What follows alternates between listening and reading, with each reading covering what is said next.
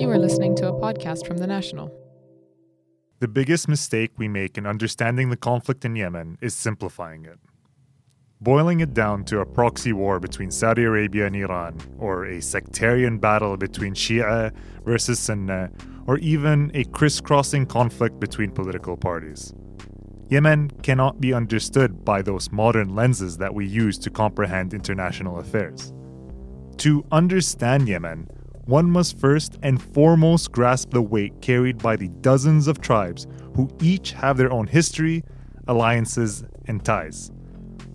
To add to that, those lines are seldom concrete as they shift along the landscape of a country under the social and economic strain of war.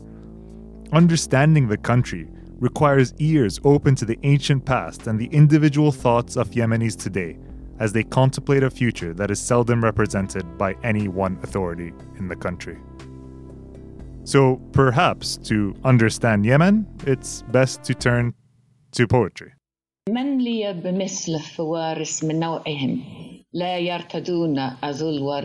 That's a jihadist poem recited in Arabic by Professor Elisabeth Kendall, an Oxford University academic who's just returned from Yemen researching the country's eastern tribes. And those are just two lines from a much longer poem. I, I like to recite them because they're so indicative of the kind of power that the poetry can extend. You know, it's talking about lions plunging into battle and you know the the world has never witnessed the likes of knights like them um, fearless and not postponing the battle and actually what those lines referred to was simply a group of young teenage uh, extremists who were rumbled in a safe house and shot dead in cold blood but you know the poetry can reconstruct a completely different story around the reality of events This is Beyond the Headlines. I'm Naser Alwasmi. On today's show, Yemen, as well as ISIL's last stronghold in Iraq, and a pioneering Emirati woman.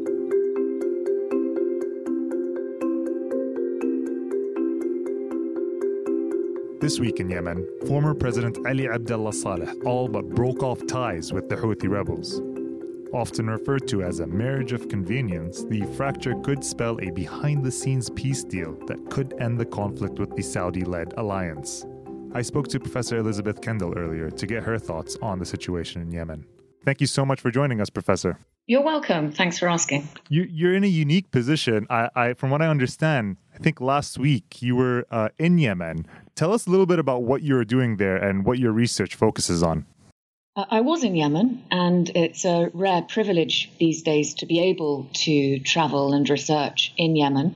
But luckily, I have the protection and I hope friendship of some of the tribes in the east of the country. What I've been trying to do is, in return for their assistance in helping me unravel some of the poetry I look at in my research, I've been helping them think through their priorities and their social and political agenda and helping them try to reach an international audience uh, with their thoughts. And so we have various projects that we're trying to get off the ground, ranging from providing utilities like water and electricity to a much more major struggle with trying to update education for them. The tribes in the east of the country, um, I take these are the Hadrami tribes, uh, if I'm not mistaken. Well, I work with Mahri tribes mainly, which are even further east than the Hadrami tribes. And in fact, it's interesting you should mention that because there are some tensions between um, some of the Hadrami tribes and some of the Mahri tribes. There's a little bit of a territorial dispute going on currently. And well, in fact, it has been for, for centuries. Yemen is one of the most politically, socially convoluted countries in the Arab world. And to add on top of that, there's been a uh, war that's been raging in the country for the last three years. Tell me, I mean, you get this kind of microcosm. Give me a bit of uh, an understanding of where the different tribes stand, especially the ones that you work with, the Mehri tribe. Where do they stand in terms of the conflict that's happening now? Well, you're certainly right to call it convoluted conflict. It sure is. Now, where I work in the far east of Yemen, the tribes there have never really, in general, considered themselves a full part of, of Yemen as we know it today within its borders. So, for example, when I did some survey work um, three years ago, uh, m- most people were neither for the so called revolution nor against it. The vast majority claimed to be completely indifferent to it. Um, now, nominally, you would see on paper that these Far Eastern tribes are pro the so called legitimate government of President Hadi. But frankly, it's really much more a case of wanting to have their rights, have control of their territory, be in charge of their security, and be fairly treated. And it's got little to do with being anti Houthi or pro government. It's much more about just being themselves. And you'll find that some of the leaders in the eastern region are, although nominally aligned to the legitimate government, so called legitimate government, they're really just conducting business as usual. Um, this is where the very lucrative smuggling routes that are generated via the far eastern coastline and uh, the eastern border come into their own because there are certain people becoming very rich off the back of the war economy. In the apparent vacuum of power, or in the you know the, the conflict that's that's sprung in the country, do these tribes find themselves with more authority of their lands, or are they maybe a bit less uh, uh, em- em- empowered right now? Good question. I think the tribes always had more control over what went on in their territory than perhaps we were led to believe by the former president, Ali Abdullah Saleh, who formed some quite tricky alliances with different leaders. But it is true to say that the fragile state of Yemen at the moment in a war context means that tribes are perhaps in more control than they were in recent decades, and that it's actually very difficult for regional representatives of the so called legitimate government to control them. Ali Abdullah Saleh, the man was in power for 33 years. Uh, again, you know, we've talked about how politically fractured or how many tribes and how many different uh, powers there are in the country. He's almost just in the last four years, without talking about his reign, he's gone back and forth between throwing his weight between Saudi Arabia and the Houthis. Did he kind of cut his teeth in one of the most difficult countries to rule in the Arab world? Is that why he's so opportunistic right now? You're certainly right in describing him as opportunistic. Uh, some of the material he came out with in his speech at the weekend, talking about just wanting to um, act for the good of the Yemeni people and questioning finally his alliance with the Houthi rebels, was quite hard to swallow for anyone who had actually followed his 30 plus year career. Because it's, it's fairly clear that he has always ruled um, in his own interests or in the interests of retaining power and not necessarily in the interests of the Yemeni people themselves. But he is very good at it. And what worries me is that the international community will be tempted to wheel him back in as a way to try to break the Houthi rebel alliance uh, and end the stalemate of the war.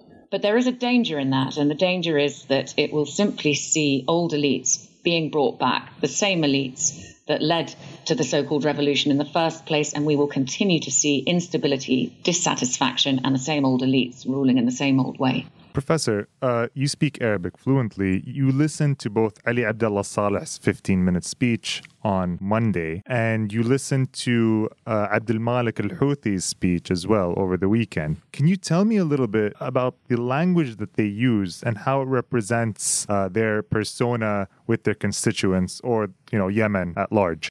Well, it was clear that Ali Abdullah Saleh is the much more experienced politician here he understands which watchwords to wheel out. He understands how to appeal to a sense of uh, nationalism and moderation, the kinds of things that his international audience and perhaps a more cynical domestic audience might want to hear. Abdul Malik al Houthi sounded much less confident. Um, he sounded more extreme, more defensive, uh, less fighting than Ali Abdullah Saleh. And I think that speaks to the nature of their alliance entirely. It was always a marriage of convenience. Quite an unlikely marriage um, on the surface, but not when you consider how opportunistic Ali Abdullah Saleh has been throughout his career. In both the speeches, they touched upon uh, the idea of peace, which was a bit surprising. And then, of course, they did break away from each other. But going back to, to your research, I mean, and moving forward, how would peace uh, be spelled out to the tribes, not only in the ones that you work with, but uh, at large? I mean, how would it really reflect on their interests?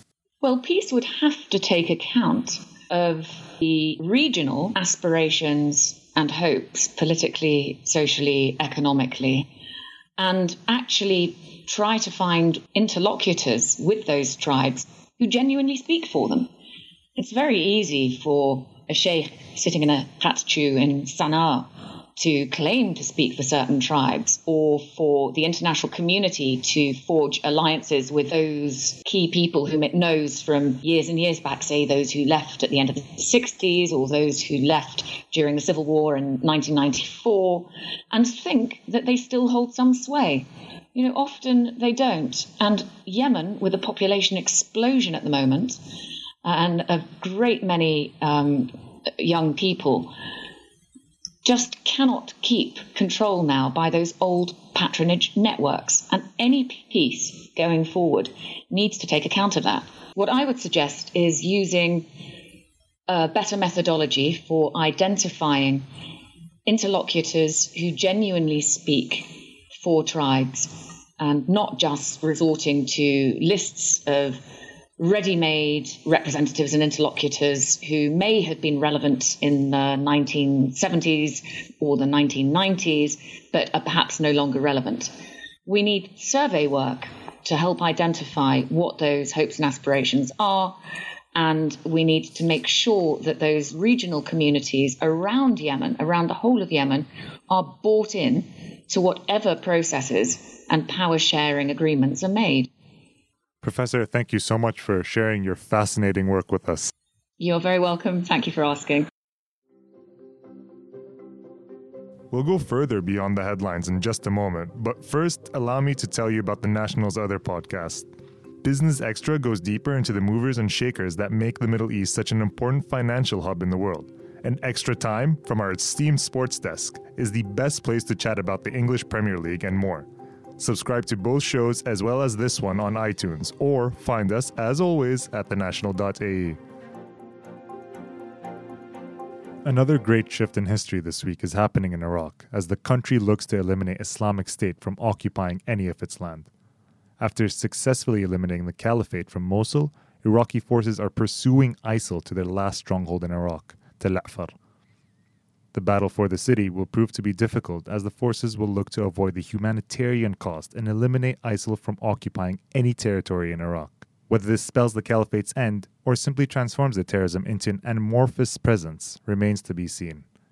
To shed light on what this means, I'm joined by Mina Al Droubi, a reporter for The National who's covered Iraq's attempt to eliminate ISIL in the region. Thanks for joining us, Mina. Thank you so much. I'm happy to be here today. We had Mosul a few weeks ago, and now this. Mina, what's the significance of the battle in Tel Afar? So, Naser, um, Iraqi ground forces, backed by the United States, on Sunday began an, an offensive to recapture Tel Afar, which is one of the last areas of the country held by ISIL since mid 2014. Tel Afar is a strategic town it's the last town before the Syrian border and was used as a transit route for ISIL from cities like Raqqa and Deir ez-Zor in Syria to Iraq. It's produced some of ISIL's most senior commanders, and according to US and Iraqi military um, officials, there's about 2,000 militants, 2,000 ISIL militants that remain in Tel Afar at the moment. Now, the significance of the attacks um, within Iraq, it's known that ISIL's control over Tel Afar has been very brutal since 2014. Uh, recently, the Iraqi parliament has approved a bill recognizing recognizing ISIL's persecution of both Sunni and Shia Turkmens in Tal Afar as a massacre. The town, much of the population of the town is ethnically Turkmen, a mix of Sunni and Shias. Now, the bit where it gets a little bit significant is Shia militias known as Hashd al-Sha'bi, who were accused of torture and killings in Sunni majority cities, have been given the green light by Iraqi Prime Minister Haidar Abadi to enter the city along with the Iraqi army. It is now feared that once the battles have started, it, this will ignite sectarian tension among major powers in the region. So, for example, we already know that Tal Afar has been surrounded by these Hashd al-Sha'bi militias since the beginning of the battle to retake Mosul. Turkey has long opposed involving those militias in the liberation process, and Ankara feels that it's going to likely to inflict terrible reprisals on the Turkmen population, and so it will ignite sort of further sectarian divisions within uh, the western part of Iraq. You mentioned Haidar al-Abadi he's really emerged from this presenting himself as the strongman uh, of Iraq. But does everyone truly view him as that? Is he possibly claiming a victory that isn't his own? How much does he actually take a part in the battles? Haidar Abadi is pledged to liberate every inch of Iraq's land from ISIL since 2014. I mean, his statements have been very bold and he's been very brave. Um, and he's had and he has been widely praised from neighboring states as well as the West for his efforts um, in liberating Mosul from ISIL.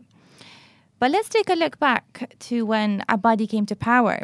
He was faced with the task of rebuilding trust between Iraq's government and the country's Kurds and Sunnis, who felt increasingly alienated under Iraq's previous Prime Minister Nouri, al Maliki's rule. He's declared victory in Mosul on July the 5th, and celebratory military parade followed in Baghdad on July the 15th, which gave Iraqis a chance to take pride um, in their armed forces. His narrative uh, in him being like the brave man that's liberating the country from uh, ISIL, it's it's in fact driven by by the many challenges that Iraq is facing, both um, security, uh, uh both in terms of security and economic matters for which the state lacks the institutional capability to address for the time being. So, this effort to create a new narrative is necessary for Mr. Abadi it, to last him throughout his last term uh, in, in power, because there's elections coming up, coming up very soon in April.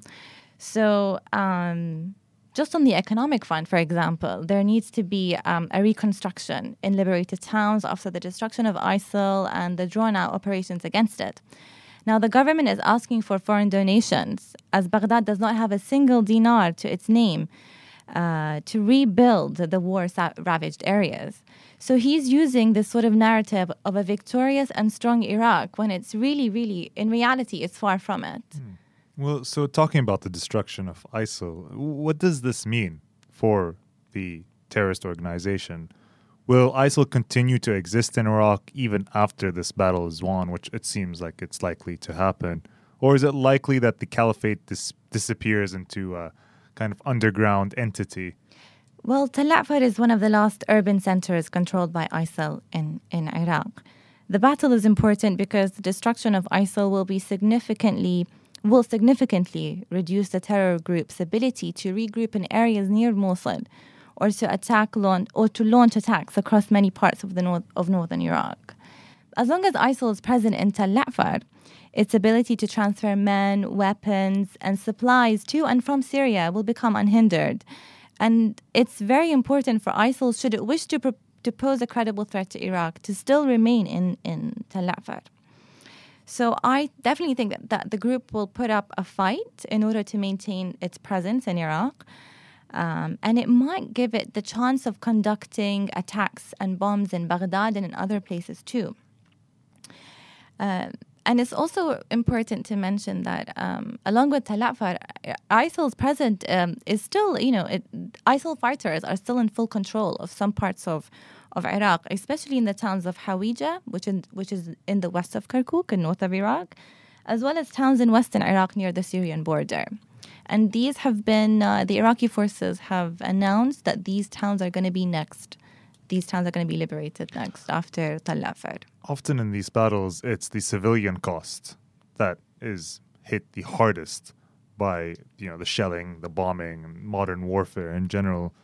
In your story, you mentioned families trekking 10, 20 hours to reach mustering points. In the larger scheme, how devastating has this battle uh, battle against ISIS been for civilians, both in Mosul and Tel Afar? It's been devastating. The humanitarian element of this battle, as anticipated, is catastrophic. Uh, and it's not just in Tel Afar or Mosul, I think it's in all over the country. Uh, but let's put our focus back on Tel Afar. I mean, displacement from the town has already begun. Thousands of civilians have fled uh, from Tel Afar and the surrounding communities during the operation. Um, the United Nations have uh, have have predicted that approximately between 10 to 50,000 civilians remain in and around Tel Afar, and while around around 30,000 are expected to flee the town. Families are exhausted. They're fleeing, uh, they're checking 10 to 20 hours to get to safety and to get to mustering points and, and displacement camps. Uh, the humanitarian uh, coordinator, the UN's humanitarian coordinator, coordinator for Iraq, Lise Grande, she recently said that we don't know how many civilians are still trapped inside the area while the fighting is occurring, but the UN is preparing for thousands more to, to come in the next week. Conditions are very tough in the city. Food and water are running out, and people lack the basic necessities to survive. Also, the city is is home to um, the Yazidi minority. Uh, and I think it's important to point out that um, there's a Yazidi politician who's part of the Iraqi parliament, and she's been voicing her concerns and urging Iraqi forces to quickly rescue the many Yazidi men, women, and children who is still believed to be held captive inside Tel Afar. Uh, she, Vian Dakhil, uh, she's stressed that the fate of the children who had been kidnapped, sold, or even had their identities changed are a particular concern. And you know, it's not just the Yazidis; it's it's the it's the Sunnis, it's the Shias, it's the Christians. So it's basically the whole of the Iraqi population. And it's still believed that more than 3,000 women and men are still held captive uh, in Tel Afar uh, by ISIS, according to community leaders. So um, the the situation is catastrophic, and you know we only hope for the best.